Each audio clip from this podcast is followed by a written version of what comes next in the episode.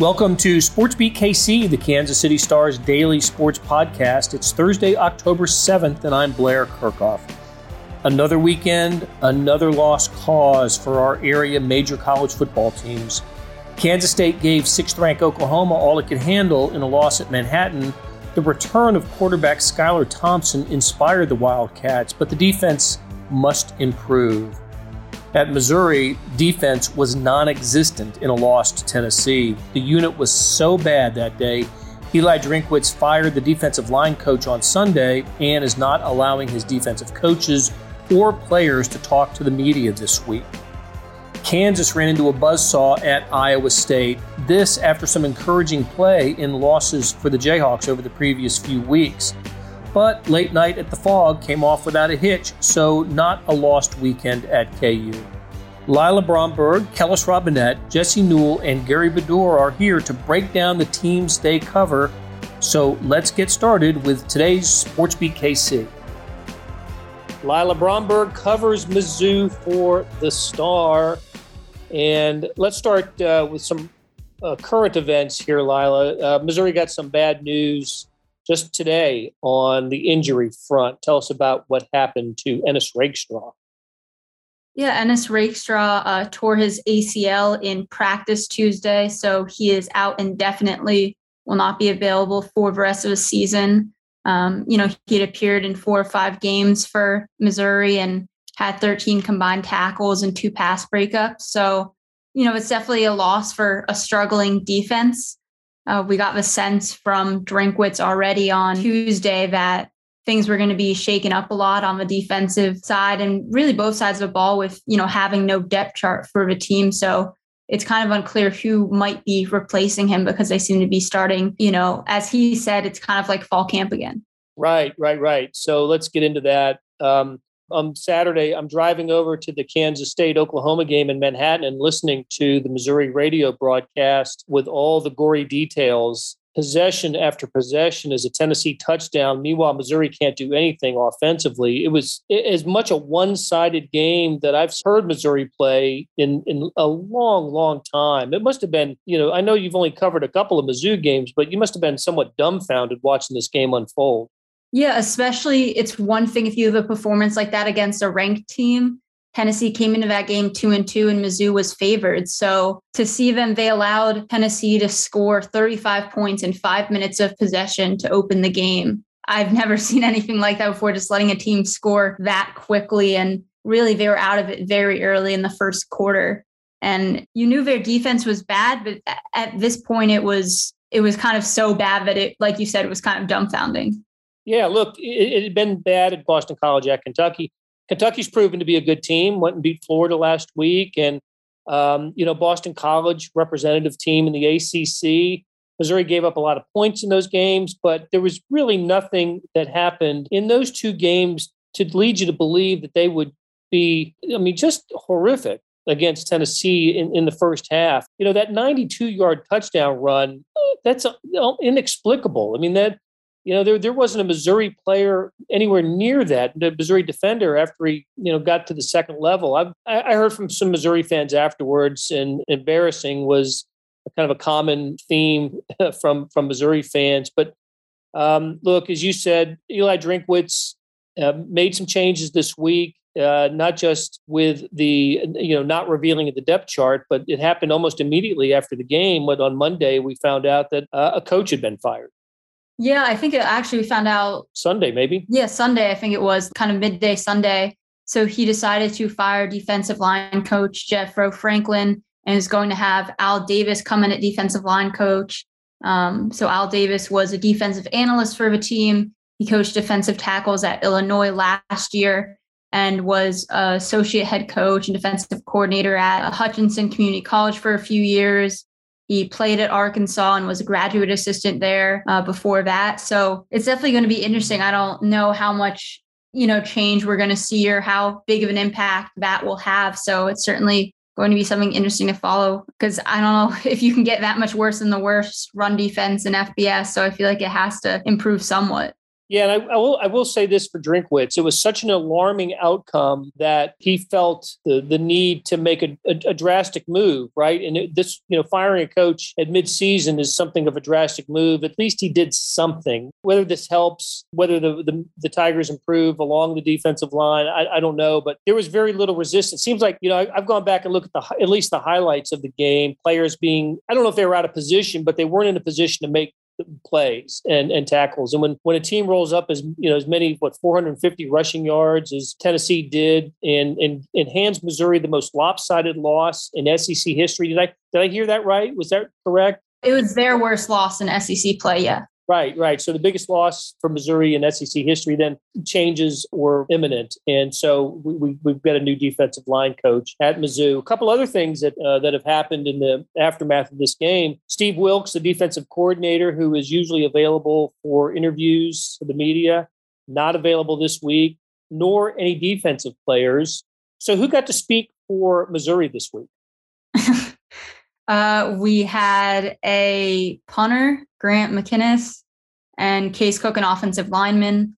Uh, it was very clear the entire time that they had kind of been instructed not to really say anything. So it was not a very useful media availability. Really didn't get anything from that. They wouldn't really say anything. And I think I, I think that's an issue. I think that when your team's not doing well, you still got to give the same access and still have the same accountability. So it's going to be interesting because that now is the second week in a row that defensive players weren't really made available. You know, because this hasn't just been an issue versus Tennessee. This has been an issue all season with the defense.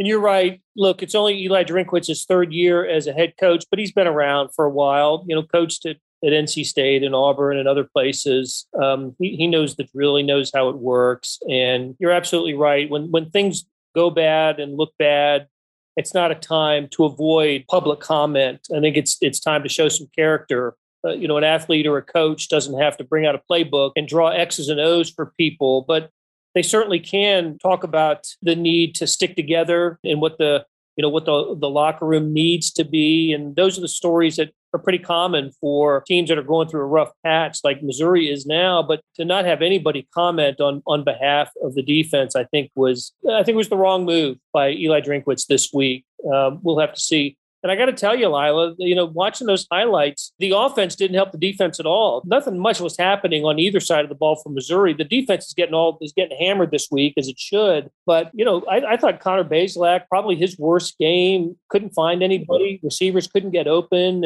Everything was bad for Missouri, and especially in the first half. Yeah, really everything did go bad for Missouri in that game. You mentioned Connor Bazelak didn't look great. He had two interceptions. The offensive line was not giving as good of protection as it had in previous weeks that had really been a strength that wasn't really there. They seemed disconnected in that game and really just couldn't get anything going on either side of the ball. And, you know, it's their worst loss in SEC play. It really was about as bad as it gets. Mm-hmm. You know who had a good game, though, was uh, Spot the Robot. uh, the halftime show. Had you ever seen anything like that? I had not. Uh, it kind of reminded me of something I'd seen in Black Mirror, the TV show, but uh, in real life, no, I hadn't. we'll see if we can dredge up a photo of uh, of Spot, the robot who danced with the band at halftime. All right, so uh, Missouri has North Texas coming into town on Saturday. This is a team that the Tigers will be our favorite against, should win, but you can't take anything for granted with Missouri these days. Uh, but North Texas does something well that Missouri hasn't defended well this year. Isn't that right? Yeah, I think this is a game where, like, you know, Missouri is clearly favored and, and all of that. But I honestly wouldn't be that surprised if they really don't perform well in this game or you have a possible upset, as you mentioned.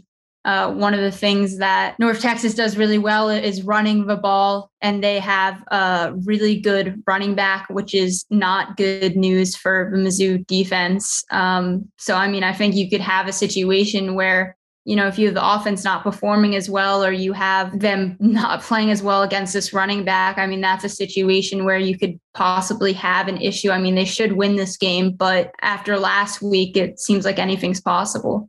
It's kind of like fall camp, is what Eli Drinkwitz has said this week. They're starting over at Mizzou. All right, Lila, thanks for the update. We'll talk to you again next week. Thanks for having me on. Gary Bedore and Jesse Newell are here. Of course, they cover KU for the Star. Uh, late night seemed to be a success. Um, the uh, I, I read all the stories, watched some of the highlights. Gary, what um, any any takeaways from the, the the action on late night? As Bill Self said, as Roy said, Roy Williams said before him, and Larry Brown before him, you can't tell anything from a late night practice. It's just a scrimmage. But uh, to the trained eye, did you see anything that was interesting on late night from the player standpoint?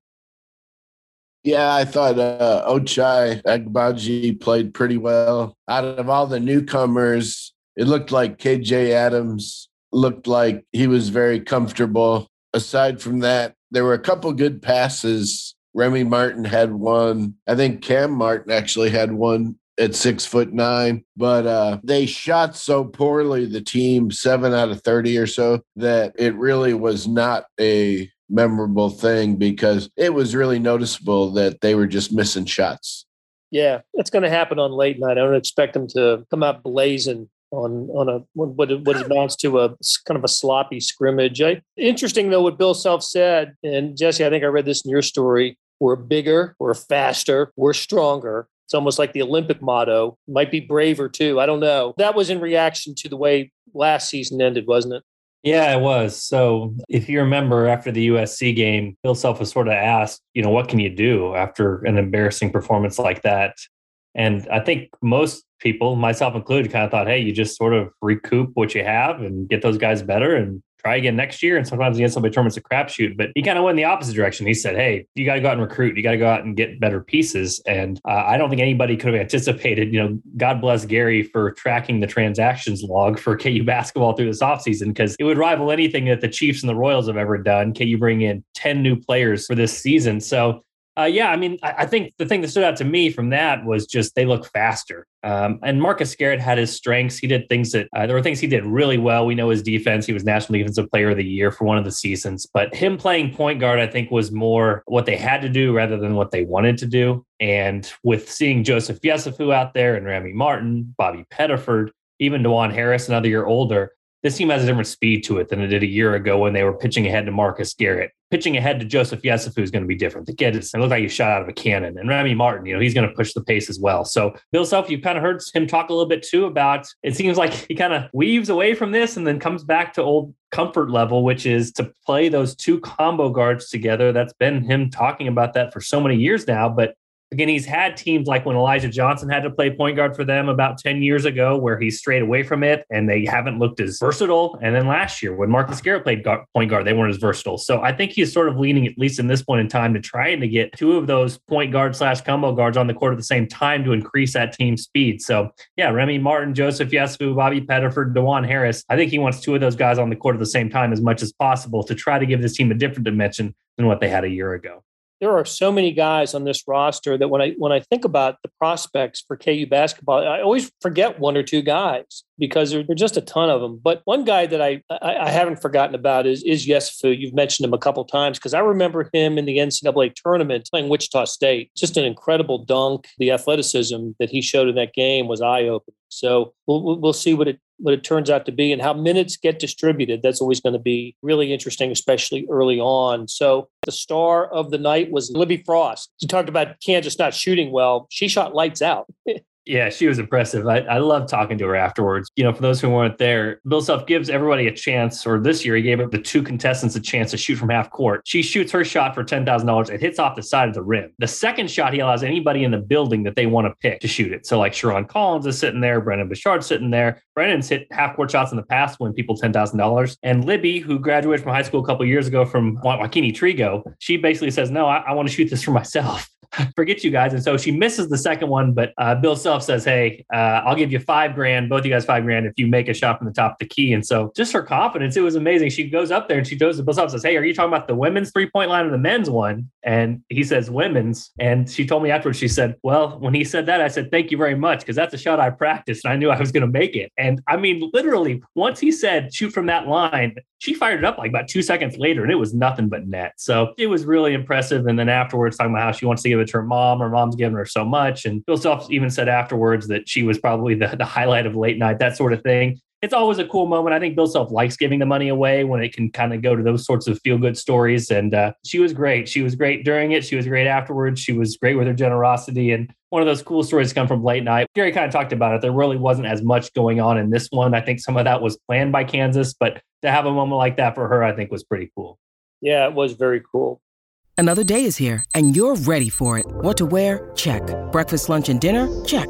Planning for what's next and how to save for it? That's where Bank of America can help.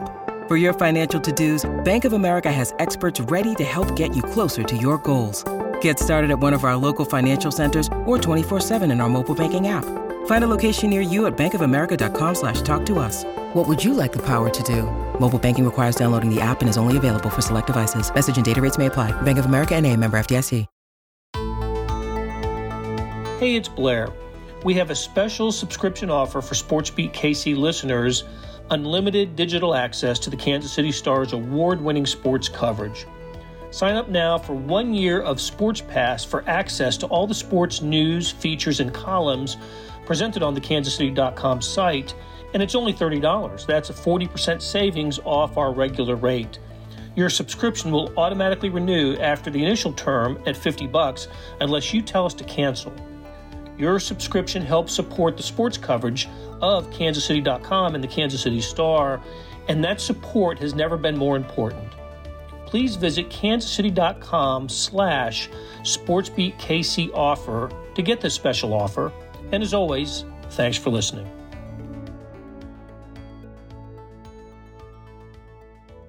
Okay, Gary, what's coming up next, hoop wise? How far are we away from the first exhibition game? Or is there going to be one this year? how's that going to work? The only one will be, I think, November 3rd. They will go to Tulsa to play Tulsa in a secret scrimmage that the NCAA allows. Bill wanted to have it as a road game. That's on the 28th that weekend. He said uh, it was close. They can take a bus. He likes Frank Haith. So they will go there and then play that Emporia State game and then open on the 9th of November in New York against Michigan State. Okay, so just one uh, one preseason game. I, yep. Kansas has always had always played two, but just the one this year. Yeah. Jesse, I guess we have to talk football here for a moment. Not much in the way of highlights from a 59 to 7 loss to Iowa State. I'm not going to say I saw this coming, but I, I I just thought with Iowa State coming off a really heartbreaking loss to Baylor the previous week and Kansas feeling somewhat good about itself in the performance against Duke. Anyway, Iowa State really looking for someone to take it out on, and they took it out on, on the Jayhawk. Kind of a cruddy night weather wise and cruddy night for Kansas otherwise. Discouraging enough to think differently about the rest of the way, or, you know, with the week off this week before Texas Tech comes to Lawrence on the 16th, is there is a reason to believe KU can be better for its next game? Well, I think the good news for Kansas is that this game was the aberration rather than the previous four. And what I mean by that is Kansas gave this game away early. I mean, they're already at a talent discrepancy, they're already at a, an experience discrepancy. Every game they play, they're going to have that. But in previous games, two of them they led at halftime, and two of them they were just barely behind and competitive in the third quarter. And that's mostly because they haven't had what we talked about last week, Blair, which is those self inflicted mistakes, the penalties, the turnovers, you know, those sorts of things. And, you know, Jason Bean runs out of the pocket, fumbles the ball off his leg and, you know, hands the ball to Iowa State and all of a sudden it's 14 nothing. And then he throws a pick in the red zone. He had a guy in front of him who seemed open. He had a guy a little bit further away that seemed quasi open, and he picked the guy in the end zone across his body that was not open. And so those are the things that KU's really avoided so far this year. But you just can't turnovers worth five points each. You just can't give 10 free points to Iowa State in the first half, especially as good as they're going to be this year, because they still are going to be one of the top opponents that KU plays. So I think discouraging in that aspect that this has been the first game that really got away from Kansas from the first quarter on, but encouraging that this is the aberration.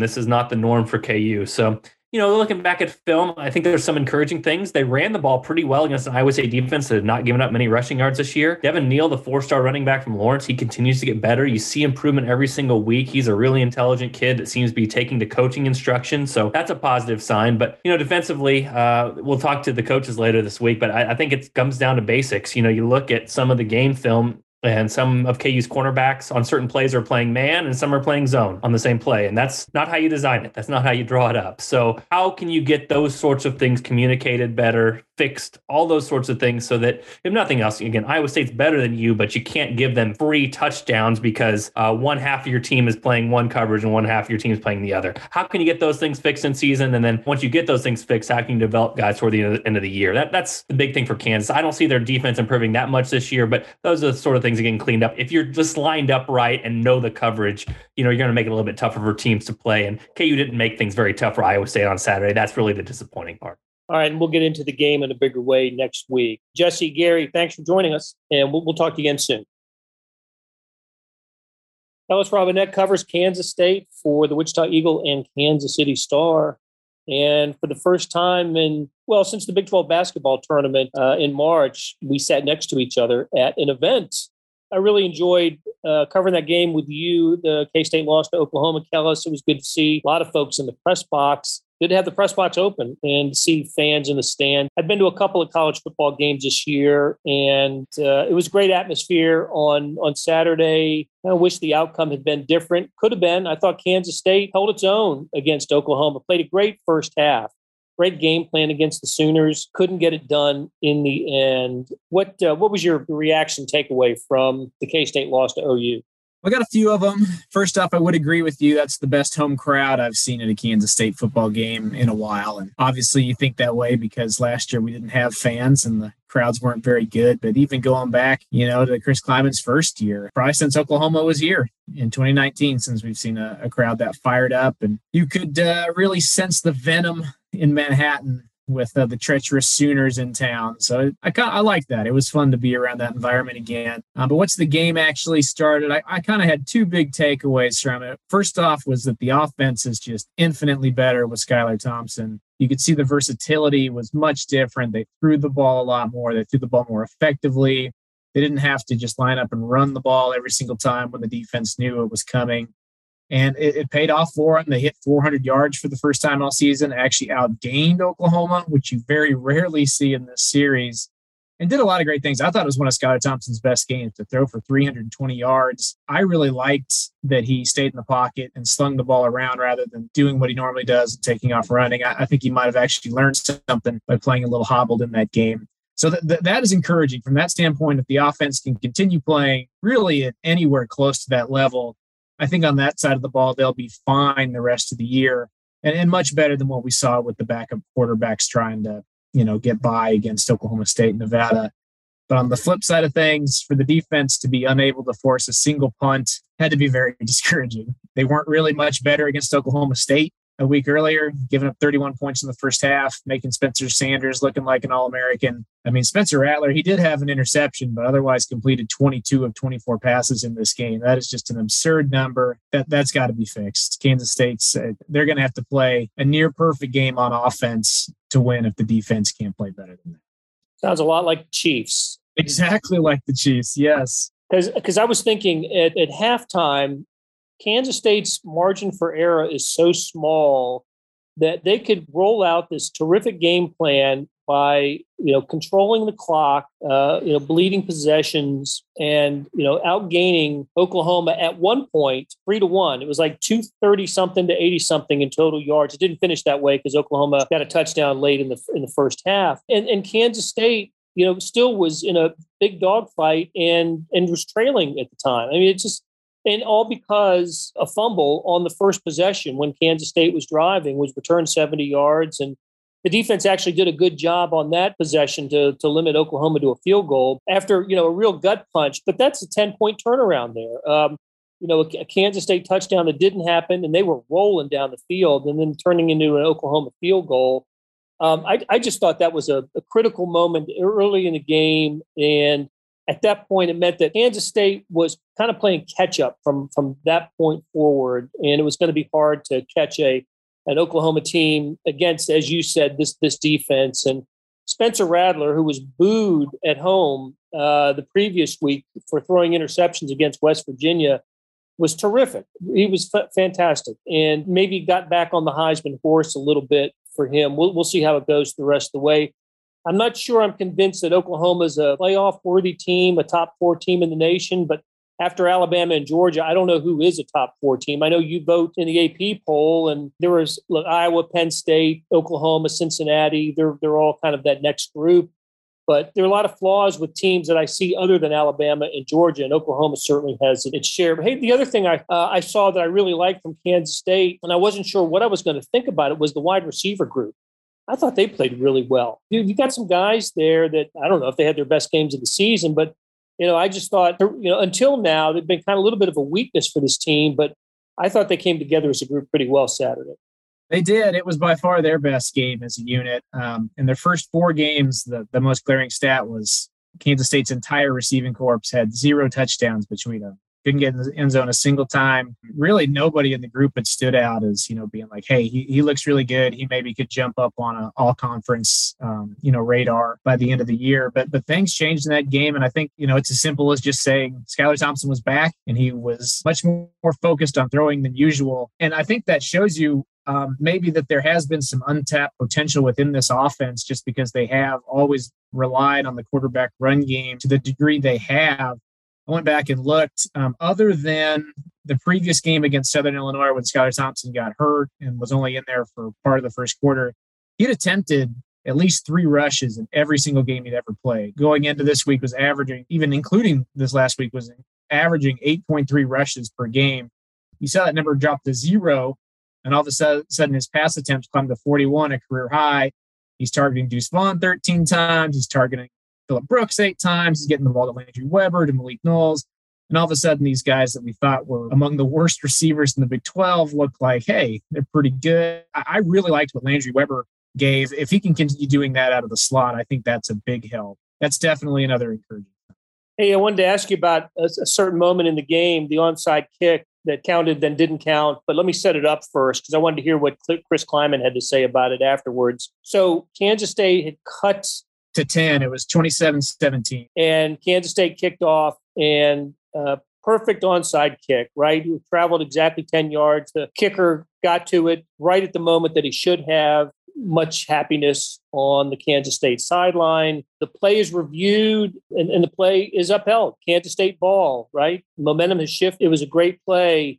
But then there was a further delay in the action. And, and you see Lincoln Riley, the Oklahoma coach, on his sideline, still jawing with the officials, and Chris Klieman on, on the Kansas State sideline saying, let's go, let's play. You've, you've made your decision here. You've reviewed it. You upheld it. Let's play. Um, turns out that what we know to happen is the kicker kicked the ball twice. It was, you know, b- barely noticeable, but you had to slow down the, the replay to see that he had kicked it twice. You can't do that. And that's why the ball went back to Oklahoma. My question was, and I know there was confusion among us in the press box. Once a play was reviewed and, and a decision was made, to me, that's the end of the challenge. The challenge is now over you can't challenge uh, the decision on a review, but that's what happened. Oklahoma got the ball, and I'm just wondering what Chris Klieman thought about this a day or two later. Chris Klieman, obviously, as you would understand and expect, was uh, angry at the time. I remember seeing the image of him talking with the officials on the sideline, turning his hat around backward, just flabbergasted that they were going to look at this play a second time. Um, he said after the game, he didn't, he, he'd never heard of it before. He didn't know that you could review a review. Two days later, he said somebody at the Big 12 office did reach out to K State Athletic Director Gene Taylor for some type of further explanation. Uh, he wouldn't share what was said. He said he didn't want to comment anymore on it, move on, which I, I think is fine because even though it took forever, it was annoying to stop the game for 10 minutes and very bizarre to review a play twice. They got it right. The Big 12 has publicly explained why they did it. Apparently, it is within the rules to go back and fix something in that area to review a review as long as it is a completely separate issue, something they didn't look at before. And it is obvious and potentially game changing. It is within their rights to change it. That's why they did it. So they got it right. I remember you were one of the few people in the press box who noticed it at the time. Uh, boy, that looks good, except the fact that it kicked Ty Zentner's foot you know, the ball hit his foot twice accidentally, inadvertently coming off the tee. And we can go a whole lot of ways with this, right? You know, is it fair that officials have to stop a game for 10 minutes to change a rule? I would say no. I prefer the soccer, the soccer way they do it, where if they go to the, the VAR review, the ref gets like literally 30 seconds, one minute to look at it. And if he can't tell he screwed up, let's just play on, let's go with it. I totally get any fan out there who's saying that's ridiculous. You shouldn't spend that time on review. At the same time, they got it right. And believe it or not, I, ha- I do have some inside information here. I've heard from people who were in, you know, in the know on the replay review. For whatever reason, the refs completely legitimately whiffed on looking at his foot at the beginning of the play. They only looked at the 10 yards. And as soon as they heard Lincoln Riley complaining about it, they went back and looked and said, Oh boy, did we get that wrong? And they could tell within seconds, yes, we did. So that helped them say, we need to go back and fix this. And probably one of those plays that will be, you know, if you're on the K State side of it, you'll be complaining about it for a while. If you're on the OU side of it, you'll be liking it for a while. The only thing I can really say to K State fans is you can't let a game come down to that. You're trailing at 10 at the time. The play was correct in the end. Let's just move on. Yeah, I, I agree. Look, in the end, the, the call was right. If, if the roles were flipped, you know, Kansas State fans would be, hey, they got it right. That's the most important thing. But gosh, it did take forever to sort it out. Let's hope that's the last second review we're a, a part of in a game we're covering. Exactly. Very, very annoying. All right, Kellis, great catching up. We will talk Farmageddon next week because that is the uh, the next game for Kansas State is Iowa State. After- yep, Iowa State is up next. Farmageddon doesn't get much bigger than that. It does not. Not in this part of the country, my friend. It does not. All right, Kellis, great catching up. We'll talk to you later. You too, player. That'll do it for today. Thanks to our SportsBeat KC production staff of Beth Welsh, Monty Davis, Jeff Rosen, and Chris Fickett. Tip of the cap to Lila Bromberg, Kellis Robinett, Jesse Newell, and Gary Bedore for stopping by and talking college sports. Links to their stories can be found in the show notes and on kansascity.com. You know about the morning sports edition, right? So if you don't, let me tell you about it on kansascity.com, you go to the Stars e edition. Of course, that's a replica of the printed newspaper on your screen that comes with your digital subscription. Well, now there's an updated sports section produced separately that goes along with it. When you open the e edition, there's a box in the upper right hand corner that says All Editions. Click on that, and you can access about 15 to 25 pages of sports. Maybe you get a link in your email. I do. It's there by about 6:30 every morning. But either way, it's access to complete coverage of the previous day's sports news, features, statistics, everything. It's fantastic, especially during the baseball playoffs. All right, end of the commercial. Thanks for reading The Star and listening to our podcast lineup. You're helping support the best sports and news coverage in Kansas City, and we couldn't produce programs like SportsBeat KC without you. We'll be back on Friday talking Chiefs. Be sure to stay tuned for that.